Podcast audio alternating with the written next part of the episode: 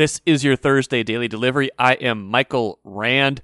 We got a lot to get to today. Gerson Rosas, Timberwolves president, will be on the show in a little bit to talk about the team's future, to talk about Anthony Edwards, who had 42 points last night in a loss, about the team's strategy, and to answer the big question I had for him. If he had to do it all over again right now, knowing how this season was going to play out, would he still have made the Andrew Wiggins and a number one pick for D'Angelo Russell trade? He answered that question. He answered a lot more. So interested to hear what you guys think of the Gerson Rosas interview on this show. But first, what did I miss? Well, you missed a lot of games last night, and you missed one of those nights where uh, it's it seems like it happens. Um, it seems like it happens more often than all. If you get multiple Minnesota teams playing on one night, let's say all three, which we had last night, you had the Twins, the Timberwolves, and the Wild, and there didn't used to be all this much overlap. In a normal year, there wouldn't be, but you know, because of the COVID schedule push, you know, NBA and NHL seasons, regular seasons pushed into May, so we're having a lot more overlap this season. So you had all three of those teams playing last night. All three Minnesota teams lose. Not all losses, though, are created equal. So I want to start with the Twins because three to one they lose to Texas, and you know they're proving that they can lose in a variety of ways. This one wasn't the wasn't the bullpen's fault, uh, which is a nice change of pace. Um, Lewis Thorpe, starting pitcher, does okay, five innings, three runs.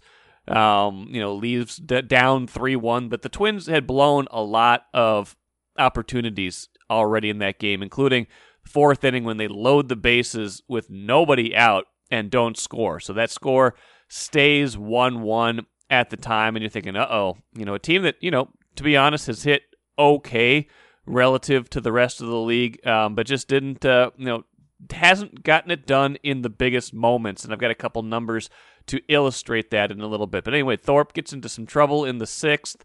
Um, leaves. Cody Stashak comes in, gets nicked up a little bit for two runs. It's three one. Um, the runs charged runs charged to Thorpe, so it's not really Stashak's fault. So Bullpen does fine the rest of the way, including two scoreless innings from Alexander Colome, which was probably the best news of the Twins night. But you get the late and close situations, right? The Twins are down 3 1. That game's not out of reach. Their bullpen's actually giving them a chance to keep it close, to, to, to rally in the late innings. They're getting guys on base, getting guys into scoring position, and they just don't score. And that's been a problem this year. That's been a problem this year. They are hitting, Twins are hitting 191 this season in what uh, Major League Baseball defines as late and close situations. 191. That is in the bottom, you know, bottom third of Major League Baseball. I think 21st overall. Um, you know, so other teams are worse. Chicago White Sox actually the very worst in baseball in that statistic. But uh, you know, Twins late and close situations, hitting 191, slugging 327. That's not going to get it done. They're they're just not producing in the clutch um, like other teams are against them, and that's a that, brings me to another stat. I had to look this up after what happened on uh, on on Tuesday's game when they when they lost that late lead when they lost the three one lead. I mean, this was a perfect example, right? Because they can't come back from a three one game last night, even though they have a lot of chances. It's three one in the ninth inning, going into the ninth inning um, against uh, Texas on Tuesday. Texas rallies, gets it to extra innings, and then they win in extra innings. The Twins already this season that was the fourth example of a game where the Twins have lost when they had a win probability. You know, this is defined by the game situation and how big your lead is. They had a win probability of 94% or greater after the fifth inning. And three of those losses have come when an opponent was down to its final three outs of what would prove to be the game. Four times this season, they've given up a lead in a game where the data suggested that they were going to win with a 94% or better win probability. So, you know, 11 and 18, uh, that tells you right there, you know, those those are the losses that that that haunt you. Uh, because if you, you know, win probability tells you you should have won all four of those. Even if you just win all three, even if you only had like one really bad gut punch, um, you're you're right around 500 right now. You're 14 and 15. Um, so they haven't had a, a win, conversely, where they've really stunned an opponent in a similar fashion. You know, they've had a walk off, um, you know, but those are more like tie games. Those are you know toss up games. We're talking about like games where you're like, there's no way they're going to win this game, or it's very highly improbable they're going to win this game, and then they come back to win. They have not had one of those, but they sure have had four losses. Final thought on the Twins for now. So my, my group chat, one of my group texts, um, my friend Rocket, longtime friend, we've been friends for more than 30 years. We've been talking about the idea that this Twins team is a lot like the 2020 Vikings, where they've got all this high end talent. I've expressed this on the podcast. High end talent, but the supporting cast just isn't there, and they're finding ways to lose. Um, you know, Vikings went seven and nine um, in, in 2020, so that's not a flattering comparison, right? But he's he's like, well, who is the Kirk Cousins level kind of scapegoat for everything that's going wrong? Who who is the person that fans are directing all of their anger towards at this point because things are not going well. You know, and early in the season, it was kind of hard to discern who that was. Maybe it was Miguel Sano for a little while, and then it became kind of Alexander Colome. But I think the person who is really emerging, manager Rocco Baldelli, and we saw a fire Rocco sign in the stands last night, directly behind home plate. You could see it on the Bally Sports North broadcast. Couldn't miss it. Our Carlos Gonzalez got a brilliant picture of it um, the Fire Rocco sign uh, tells me, and the tweets that I see from all of you directed either at me or just kind of in passing, tells me that Rocco Baldelli is becoming that guy that, that you're saying that his managing is is the culprit here. And I'm, a, I'm I I've been on this. I've, I've said he's not done a great job this season, but what I'm going to say right now is that he, he's not even close to all of the blame. Um, but what I'm finding, what I'm seeing is that he is becoming this person that you have decided is the one that you're going to blame for a lot of what's going wrong, much like you did with Kirk Cousins this year in the 2020 Vikings. Like I said at the outset, though, not all losses are created equal. Wild loses in overtime to Vegas. Another rally by Minnesota. Two goals by Kirill Kaprizov. Two more in the third period got them up 2 1. A regulation win over Vegas sure might have made that race a little bit more interesting in the West as it clear as it is now. Vegas is five points clear of the Wild. Had had the Wild, you know, not allowed that late goal and got it to overtime, they would have been two points behind Vegas, 74-72, and Colorado lost last night to San Jose. So second place still kind of in play, although Colorado's got a bunch of easy games coming up, relatively easy games against uh, L.A. The Wild, you know, is kind of done with a lot of their tougher games, but still, uh, you know, still have to play the Blues a couple times. So Colorado and Vegas do still play each other one more time. So that's a game, you know, where obviously someone is going to, uh, someone's going to go down in the standings. But yeah, it's it's just harder to harder to imagine um, anything happening there. But still, the the bigger point is Wild playing the kind of hockey right now that you know, suggests that they should at least have a competitive series in the playoffs.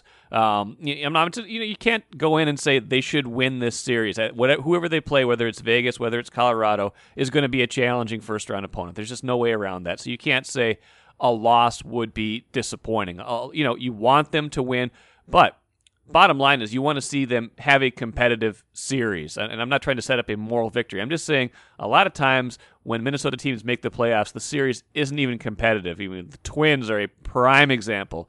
You know, losing 18 straight playoff games, those never even really became series uh, when they're getting swept. The Wild, the last three times they've been, you know, the play-in tournament last year it was 3-1 against Vancouver. The two times they made the playoffs before that, it was a 4-1 series that didn't even really feel like they had made it a series because they couldn't even win that second game.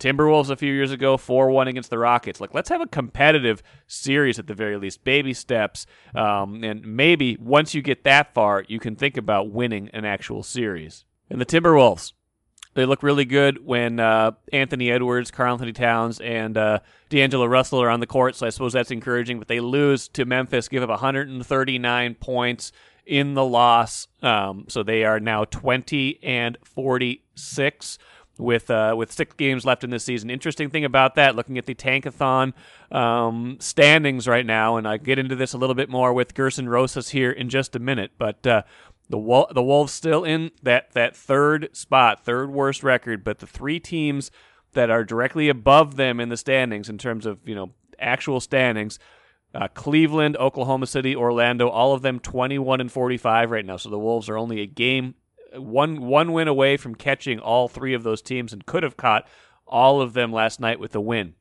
Interesting thing about this, the Wolves play both Detroit, which is one game uh, below the Wolves in the standings, and they play uh, Orlando still this season. Uh, so the Wolves, the only team that has any of these other opponents on their schedule. None of these other teams play each other uh, aside from these games, these two games against the Wolves. So the the kind of sifting out, you know, of the of the percentages will will largely hinge on how the Wolves do against Detroit and Orlando. Could slide down as low as you know the second best lottery odds uh, could could go as as low as number six, um, depending on how things go. And they're going to keep trying to win. I don't think it's a bad strategy. They're going to keep trying to win. But these are these are the things that they're going to have to be watching as they consider all that.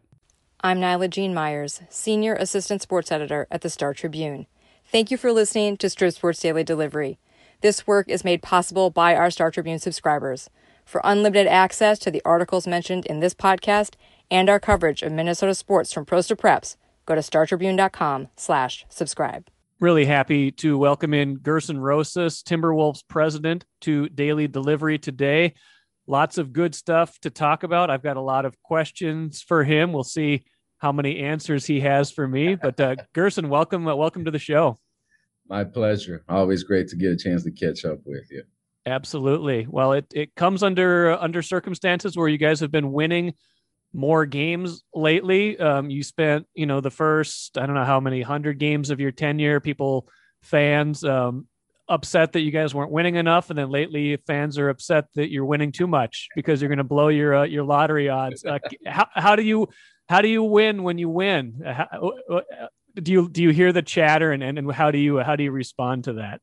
uh, I, I, learned very on in uh, in life you can't please everybody. So uh, do the right things for the right reasons and let the results fall where they may. But you know, and in reality, you know, winning is so important, and we've been building up towards this. If you know, a lot has happened since I've been here. Uh, things you can control and things you can't control, and we're finally at a place where our players, for the most part, are healthy uh, we have an environment that we can compete in and play in. And um, every day is so meaningful uh, in terms of building our identity, building our character, and building our foundation that we want to set the stage for our guys and how important it is to come in and give it your all and do your best and success is a good reward for that. So it's it's fun for our group, organizational wise.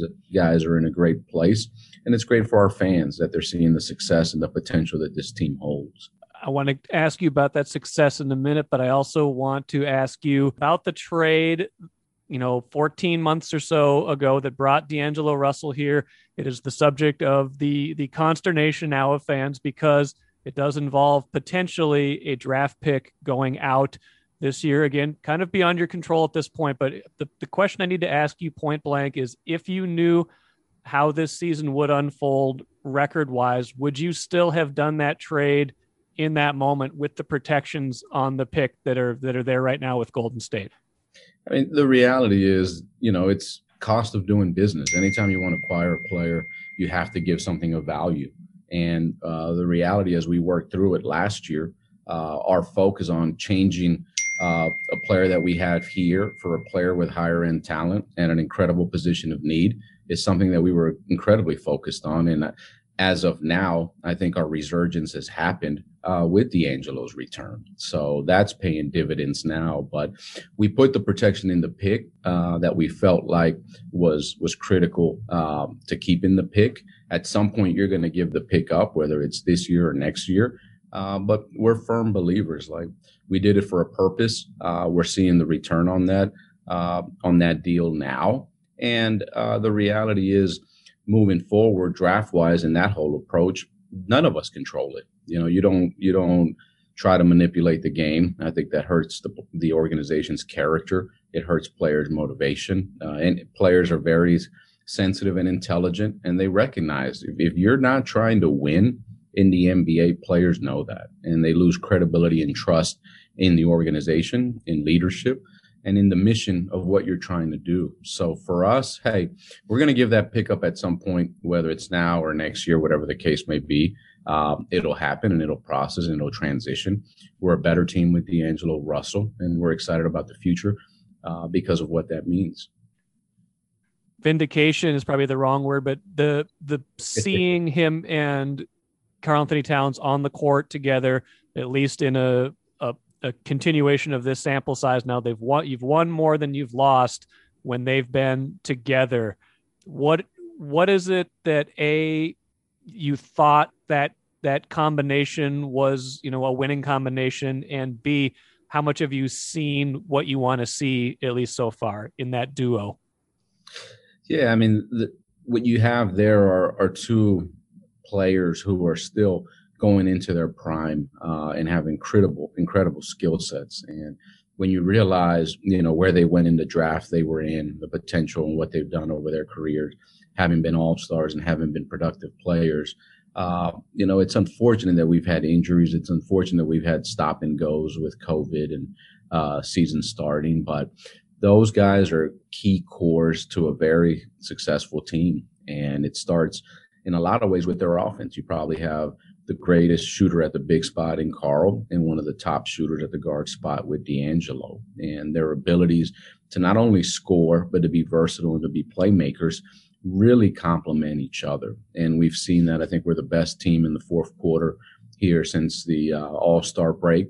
And a lot of time is D'Angelo is a bona fide closer in this league, and his ability to make, create, for shots for himself or his teammates late in games is something we were desperately missing here in the past, and that's something that you just can't replicate and you just can't reproduce uh, in this league. Either you have that or you don't.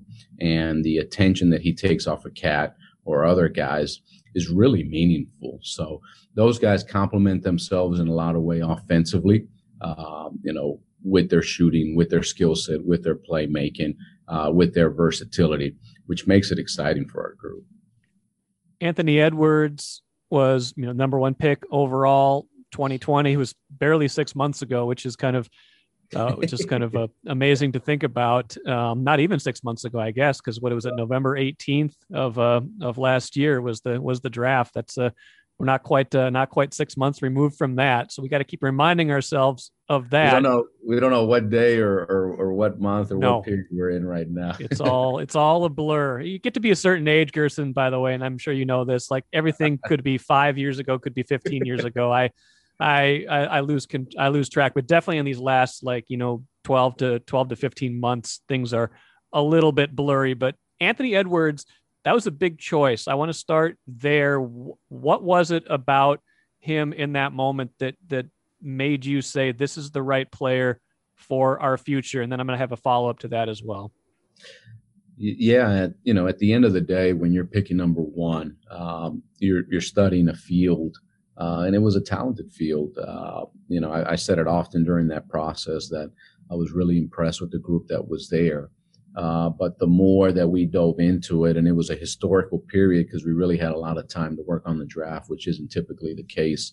Uh, but the fascinating thing about Anthony Edwards is just uh, not only how talented, how, mu- how much natural talent he has, not much, not how much physical gifts he has because he's so gifted. Uh, but it's the upside in him. And the reality is, and I, I tell people this all the time, he uh, he has no idea how good he's going to be, and that's very exciting for us. Like what he's doing right now, we're just scratching the surface. I mean, you're talking about a guy who should have been a freshman in college this year, who reclassified, who's uh, late to the game, uh, who played different sports, but at the end of the day, what what what made it clear for me was just the the uh, the high level talent with the incredible physical gifts, uh, but who he is as a person, uh, the trauma he's overcome, the grit, the toughness, the charismatic nature. He's such a good teammate. He's about the right things, uh, and he's passionate about being great. And I really felt like an individual like that with those characteristics really, really could complement what we have going in this organization. And it's different than what we've had. And I'm, I'm so excited because he's playing at such a high level, uh, has been so productive uh, this year at this stage. And when you consider no off season, uh, no summer league, no developmental period, changing coaches, uh, and to see him doing what he's doing, uh, and you know, uh, is special, and it's it's exciting for this organization because his future is very bright, and that's why we picked him. We wanted the guy that not only had the most talent, but had the most upside and, and the character to be who we need him to be for the Minnesota Timberwolves.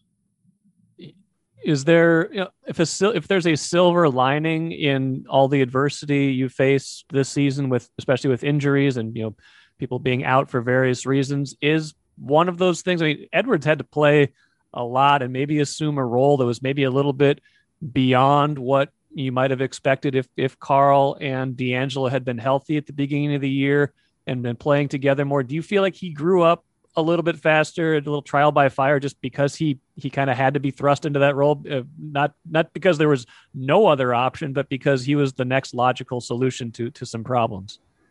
Absolutely, uh, and you know that's the approach that myself, coach, our staff, our players have taken through you know 18 to 24 months of so much uncertainty. Like I, I often say you, you don't choose these things they choose you. So then it's how do you respond and we've really embraced the challenges. We've really owned the uh, the opportunities and made the most of it. And when you talk about anthony and what he's done the role he's played the responsibility he's been given uh, you know it, it, it hasn't been easy. It hasn't been efficient early uh, but now you see his development and growth and where he's at and the efficient level he's playing at. I mean, you've got a 19 year old who's closing games out for us against the best teams in the league, scoring 17, 18, 19 points in a fourth quarter.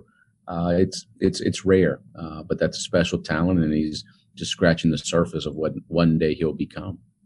I'm reminded of how young he is when he said he didn't know that Alex Rodriguez was a baseball player too. That was a that was a classic uh, classic Ant moment from the year, and there's been a few of those. You you referenced the the coaching change a minute ago, and I want to circle back on that because definitely things have improved. You know, certainly players getting back healthy is a big piece of it, but Chris Finch seems like he's got something going here. It seems like he has a an idea or two of, of how he wants to to run things. What what was it about him? You've known him for quite a while. What was it about him that kind of you had him in your mind as someone that someday you might want to hire him as your coach? And you know, first off, you know, Ryan Saunders did did did did a great job for us and gave us everything he had over this last period and really allowed us to set the table to, to, to make this change in a lot of ways in that you get to a point with a group that they need a different direction and they need to hear a different voice. And Chris and I, you know, obviously with our experiences together, philosophically, well, we're pretty well aligned. Uh, I'm a big fan of the different experiences that he's had coaching everywhere, whether it's internationally or domestically. Uh, you know, just the different tra- progression there even in the NBA and the different experiences he had. But we really needed more structure. Uh, we needed more accountability and we needed more of an edge. And Chris and his staff have done a really good job of creating that for our guys and holding our guys accountable and challenging them to compete every day and be the best that they can be. And you're seeing that. I think what we're doing offensively um, is really unlocking our potential. And a lot of times when you have young players like we do, as one of the youngest rosters in the NBA, you need more structure, you need more uh, identity so they can, um, you know, coexist and, and, and grow and develop and be better because of that. And I think Chris has done a really good job with that. And we, we've also changed our defensive philosophy in that we're utilizing who we are as a team, our, our physical attributes, our length, our size, our athleticism to be more aggressive, um, to be more of an attacking defensive philosophy as we figure out our, our best approach there and we needed that. We, we've unlocked our young guys. To be fair, we have our vets back and healthy, uh, even though we're, we're missing Beasley. Uh, but there's a stronger identity, there's a stronger foundation, and it's a good platform for our guys to grow and develop in. Enjoying this conversation with Timberwolves president Gerson Rosas. Uh, Gerson, a couple more things for you. One, uh, at the trade deadline, you didn't do anything really this year, which was – not uh, not like the year before, but uh, understandable. You also, though, at the time said you wanted to see this team grow a little bit, and you said power forward still is a, a position that might need to be addressed. Is that going into the off season? And I know draft pick, you know, draft pick, no draft pick could influence some of what you're able to do or want to do, but is that the, the kind of the number one priority, or how do you prioritize the off season as as you kind of assess the roster right now with only a handful of games left?